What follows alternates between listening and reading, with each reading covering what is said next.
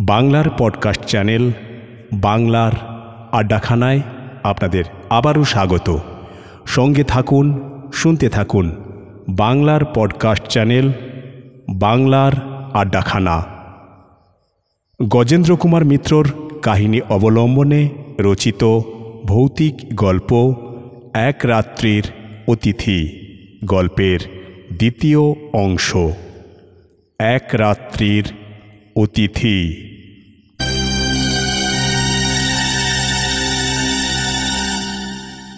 বললে, জানে তো সবাই, কিন্তু শোনা এক জিনিস, আর অভিজ্ঞতাটা আর এক।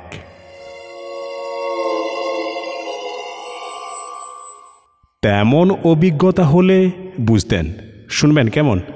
মরার বুকের ওপর বসেছি আসন করে। মরার খুলিতে করে মদ খাচ্ছি। মনে ভয় ডর কিছুই নেই। এই বিশ্বাস হয়ে গিয়েছিল, কিন্তু সেই লোকের বুকের মধ্যে হিম হয়ে গেল সব শুনে। না না তেমন ভয়ানক কিছু নয়। প্রথম শুরু হলো শুধু ফিস ফিস কথার শব্দ। খিলখিল হাসি, চাপা হাসি। ক্রমে সেটাই বাড়তে লাগল। মনে হলো দশ জন, বিশ জন, একশো জন, হাজার হাজার জন।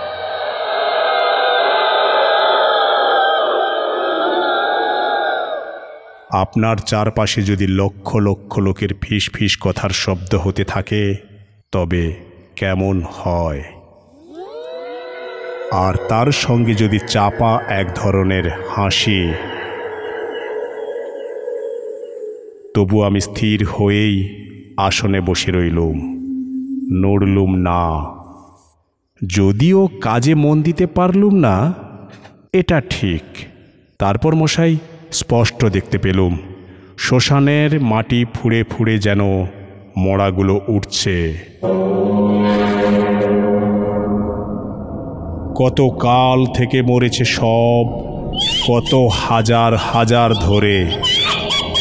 এক এক জনের বিভৎস চেহারা, রোগী যন্ত্রণায় বিকৃত মুখ। কেউ বা খুন হয়েছিল, কেউ বা ঠ্যাঙ্গাড়েদের হাতে প্রাণ দিয়েছে। কেউ বা গলায় দড়ির মড়া। ঠিক সেই অবস্থায় উঠেছে তেমনটি কন্দকাটা কিংবা হাড়গোড় ভাঙা অবস্থায়। সকলের মুখে রাগ, চোখে দৃষ্টিতে আগুন, তারা সবাই আমার দিকে আঙুল তুলে শাসাতে লাগল। পাপিষ্ঠ, তুই এখানে কেন?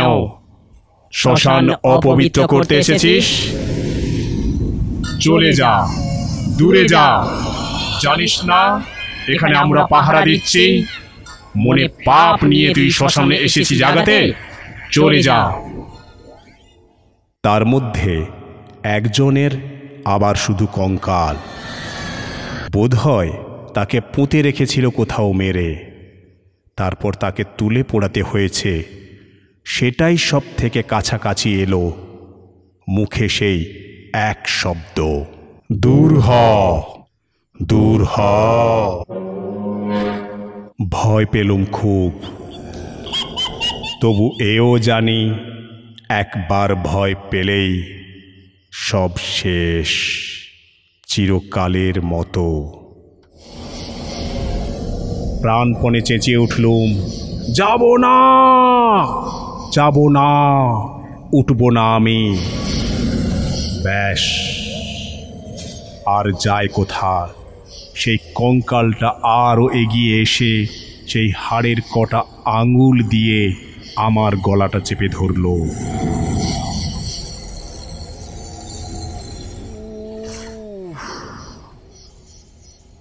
সে কি চাপ যেন লোহার মোটা সাঁড়াশি কত চেষ্টা করল মুক্ত হবার, কিন্তু সে বজ্র কঠিন মুষ্টি খোলে কার সাধ্য?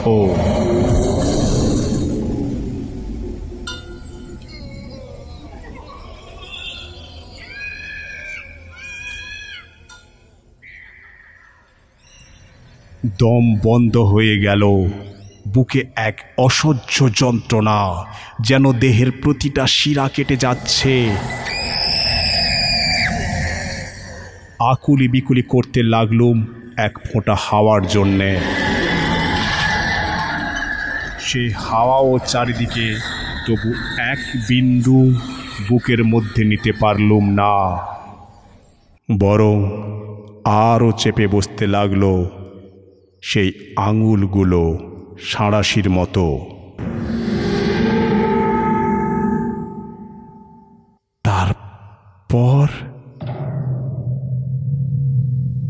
রুদ্ধ নিঃশ্বাসে প্রশ্ন করে অনিমেষ তারপর আবার সেই হাসি, তারপর আর কি, মুক্তি।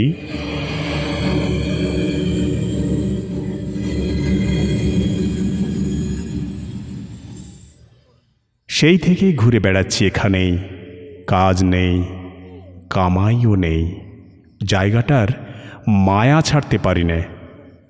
সবচেয়ে কষ্ট হয় কথা কইবার? লোক নেই বলে।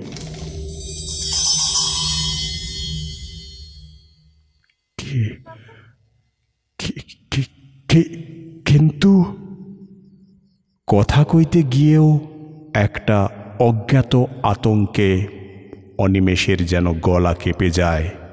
হা, আপনি মুক্ত হলেন কি করে?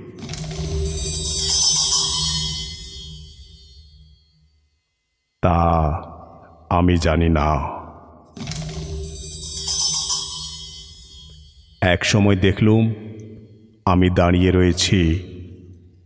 আমারই ভূতপূর্ব দেহটার পাশে। যারা এসেছিল, তাদের তো কাজ শেষ। তারাও যে যার কাজে একে একে সব মিলিয়ে গেল।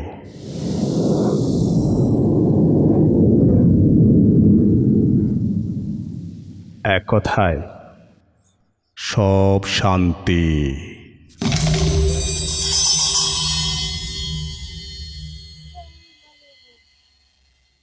তবু বুঝতে কয়েক মিনিট দেরি লাগে অনিমেষের।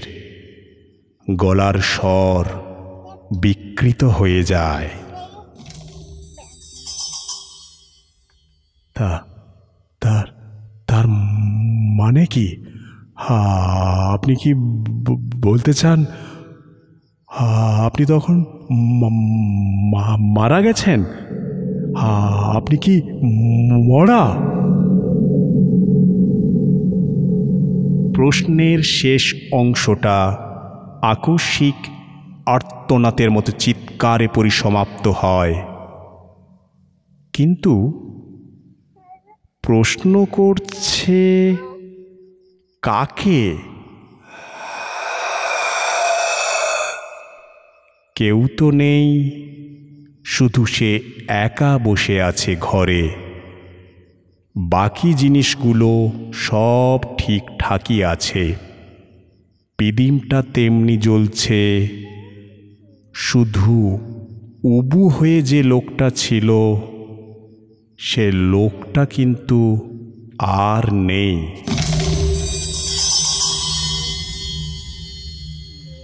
কোথা দিয়ে গেল লোকটা? কখন উঠে গেল তার চোখের সামনে দিয়ে?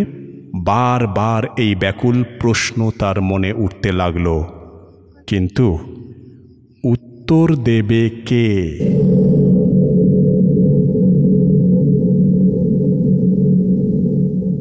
খানিক পরে আসল প্রশ্নটা আবার প্রবল হয়ে উঠল, তাহলে কি লোকটা যা বলেছিল তাই সত্যি ও লোকটা মানুষ নয়?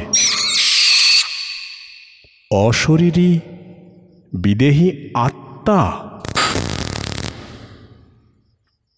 খাবার কিছুই লাগে না ওর। বলেছিল বটে, মরবার ভয় নেই। গায়ে কাঁটা দিয়ে ওঠে অনিমেষের কিন্তু সে শিক্ষিত ছেলে, বিজ্ঞান পড়া ছেলে, এসব মিথ্যা কল্পনা আত্মসম্মোহন বলেই জানে। সে বিশ্বাস করবে না এই কথা যে, এই বিংশ শতাব্দীর মধ্যভাগে সে ভূত দেখেছে। আচ্ছা পিছনে কি ছায়া পড়েছিল ওর?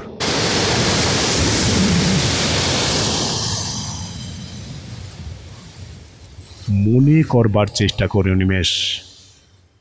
সত্যি কি লোকটা?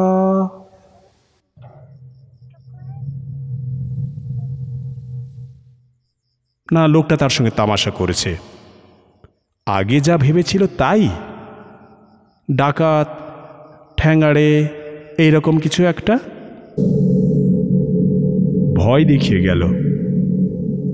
এরপর যা কাজ হাসিল করা সোজা হবে ভেবে। মনকে প্রবোধ দেয়, এইটাই হওয়া সম্ভব। ভূত হলে আলোয় থাকবে কি করে, বদমাইশ। আরও বেশি ভয় দেখাবার জন্য ম্যাজিকওয়ালাদের মতো চোখের সামনে থেকে নিমেষে সরে গেছে। দৌড়টা বন্ধ করে দেবে নাকি? দেওয়াই উচিত। পালাবে? কোথায় যাবে এই অন্ধকারে? আরও তো ওদের কবলে গিয়েই পড়তে হবে। সে দেখতে পাবে না ওদের। ওরা দেখবে। তার চেয়ে দৌড় বন্ধ করে বসে থাকাই ভালো, মন্দ নয়। যা হবার হবে আলো তো এখানে আছে। লোকগুলোকে চোখে দেখা যাবে। অনিমেষ অনেক কষ্টে উঠে দাঁড়ায় আহ। হাতে পায়ে যেন জোর নেই। কোনো মতে উঠে গিয়ে সন্দর্পণে দরজাটা বন্ধ করে দিলে।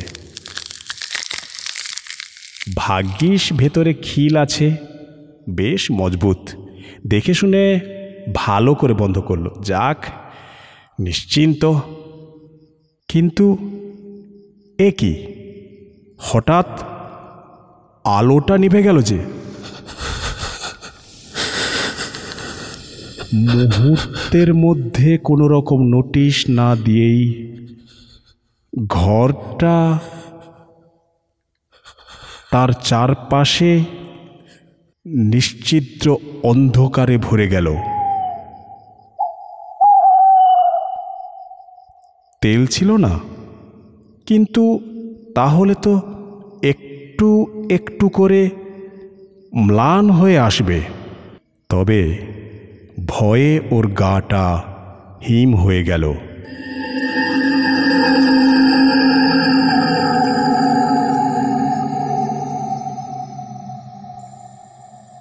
তবে কি ঘরের মধ্যে কেউ ছিল? ফু দিয়ে এই প্রদীপটাকে নিভিয়ে দিলে?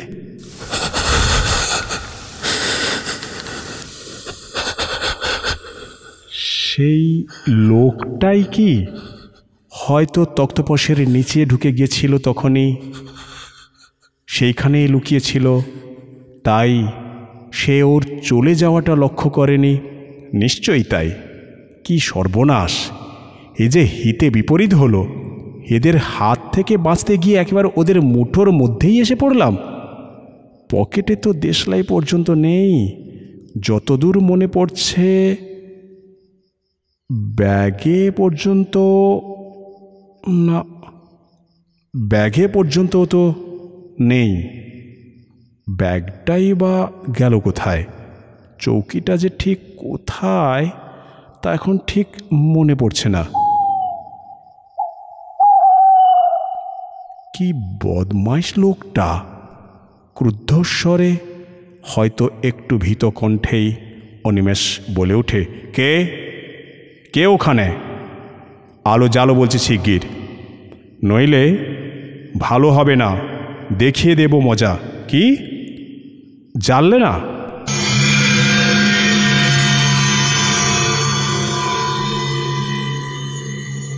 নিস্তব্ধ চারিদিকে কোথাও একটা জনপ্রাণী আছে বলে মনে পড়ছে না। রহস্যময় সুগভীর স্তব্ধতা। ঘরে কি জানালা ছিল? তাও তো মনে পড়ছে না, ছাই। জানালা খুলে দিলে একটু নক্ষত্রের আলো আসে। অনেকক্ষণ চুপ করে দাঁড়িয়ে থেকেও জানালা কোন দিকে, তা কিন্তু মনে পড়ল না। আচ্ছা একটু এগিয়ে গেলেই তো দেওয়াল। আর দেওয়াল হাতড়ে দেখতে দোষ কি? পরক্ষণেই মনে পড়ল, আরে আচ্ছা বোকা তো সে। দৌড়টাই তো রয়েছে। খুলে বেরিয়ে পড়লেই তো হয়। ঘরের অন্ধকারের চেয়ে বরং বাইরের অন্ধকার ভালো। তারার আলো আছে। ব্যাগটা। থাকবে প্রাণ তো বাঁচুক। যেদিকে দৌড় দিয়েছেই মাত্র সেদিকেই হাত বাড়ায়। কই, সে দরজা? অথচ ও তো সবে বন্ধ করে এপাশ ফিরেছে, আর আলো নিভেছে। তবে কি ও দিক ভুল করেছে? এদিকে দরজা ছিল না।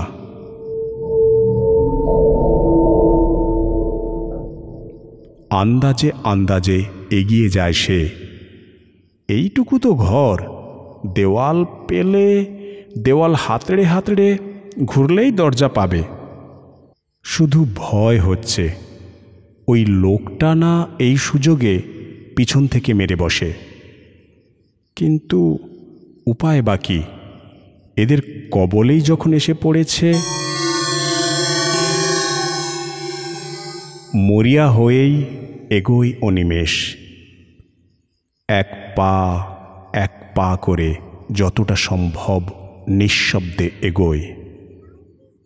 এক, দুই, তিন একই এ যে কুড়ি পা হয়ে গেল, ঘরটা যত দূর আন্দাজ হয়, দশ বারো ফুটের বেশি হবে না লম্বায়। নেহাতি ছোট ঘর। অথচ কুড়ি পা মানে তো অন্তত পনেরো ফুট। আরও দু পা, আরও দশ, আরও কুড়ি।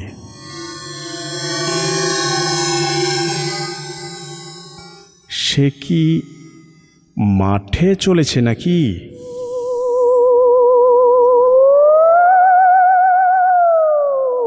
কীরকম হলো? চল্লিশ পা চলার মতো তো ঘর নয়।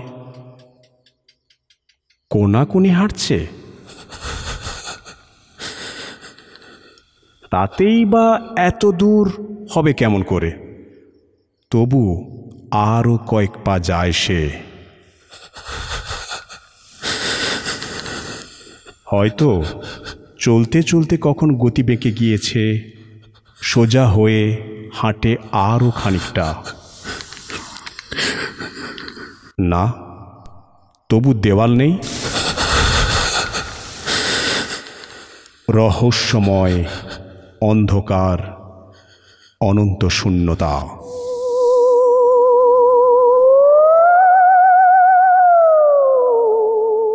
বাইরের মুক্ত শূন্যতা নয়, চার দেওয়াল চাপা, তবু তা অনন্ত।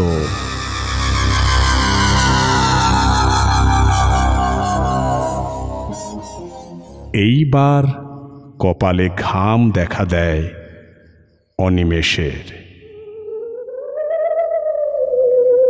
এতক্ষণ ডাকাতের ভয়ে যা হয়নি, এইবার তা হলো।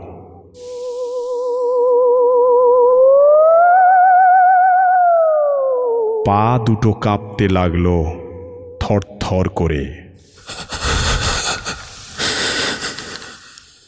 একেবারে যেন ভেঙে এলো। অসহায় হয়ে সেইখানেই বসে পড়ল। এ তার কি হলো? সে কি চক্রান্তে জড়িয়ে পড়েছে? তবে কি লোকটা অশরীরই সত্যি সত্যি?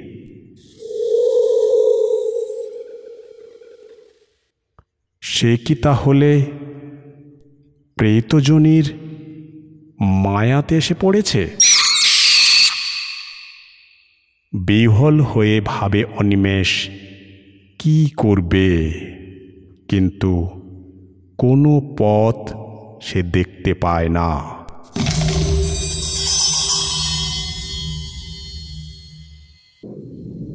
ওই যে, কারা যেন আসছে না? হ্যাঁ ওই তো কত লোকের পায়ের আওয়াজ। অন্তত আট দশ জনেরও বেশি, তার কম হবে না, কিংবা আরও বেশি। এই বাড়ির কাছেই আসছে। ওই তো ওই দেওয়ালে উঠল।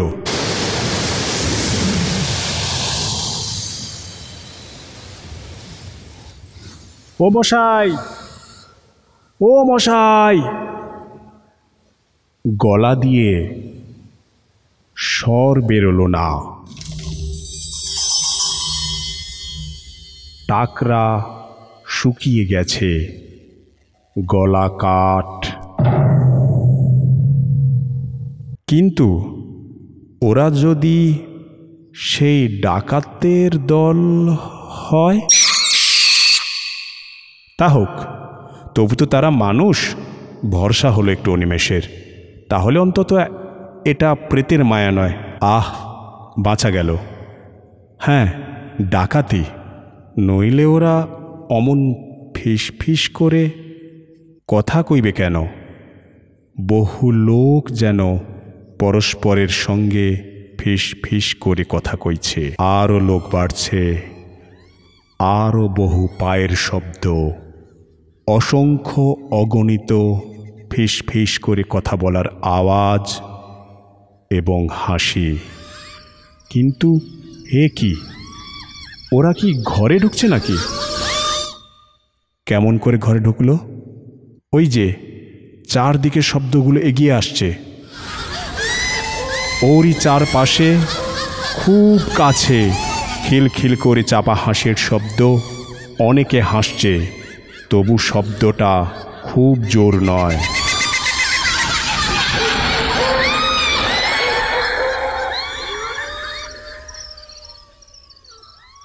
মাথা থেকে পা পর্যন্ত বরফ নেবে যায় যেন দেহের মধ্যে। হাতে পায়ে আর কোনো সাড়া থাকে না। আতঙ্ক যে এমন জিনিস তা আগে অনিমেষ কল্পনাও করেনি। মস্তিষ্ক শুদ্ধ যেন নিষ্ক্রিয় হয়ে আসছে।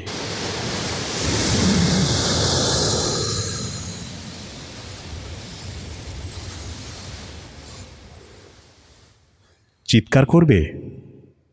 সাধ্য নেই। পালাবে?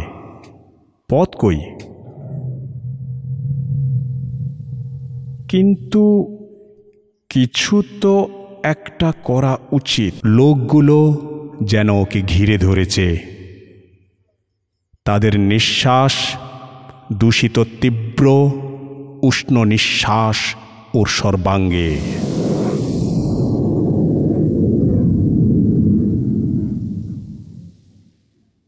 মনে পড়ে গেল, লোকটার বর্ণনা।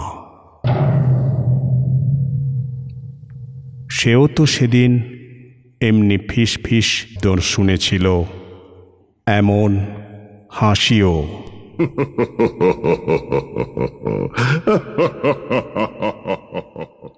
তারপর?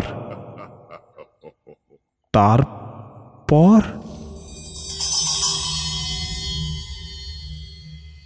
সেই মৃত্যের পুনরুত্থান সেই কঙ্কালের অভিযান।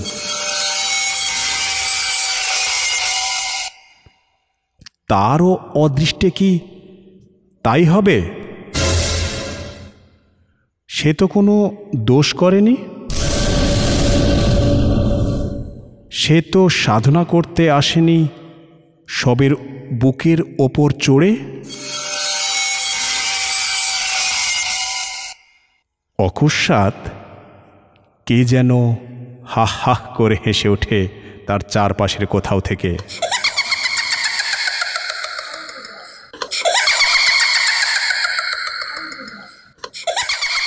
তারই আশেপাশে কোথাও।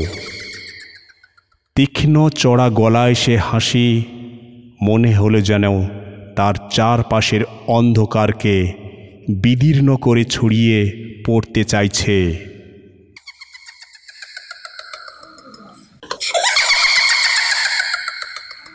আবার চারিদিকের দেওয়ালে ধাক্কা খেয়ে ফিরে আসছে তারই দিকে বহুক্ষণ ধরে যেন সে এক হাসির শব্দ ধ্বনিত আর প্রতিধ্বনিত হতে লাগল। তাকে ঘিরে।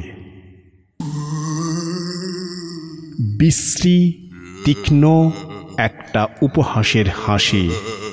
সে হাসির জাল যেন তাকে চারিদিক থেকে বেড়ে ধরেছে। আর নিস্তার নেই তার। প্রাণপণ চেষ্টায় মরিয়ার মতো চিৎকার করে ওঠে সে হে ভগবান, এ কি করলে? সত্যি তো, ভগবানের কথা তো তার মনে ছিল না। তাকে তো সে ডাকেনি। হে ভগবান হে হরি, বাঁচাও হে রামচন্দ্র। আর কিছু মনে এলো না তার।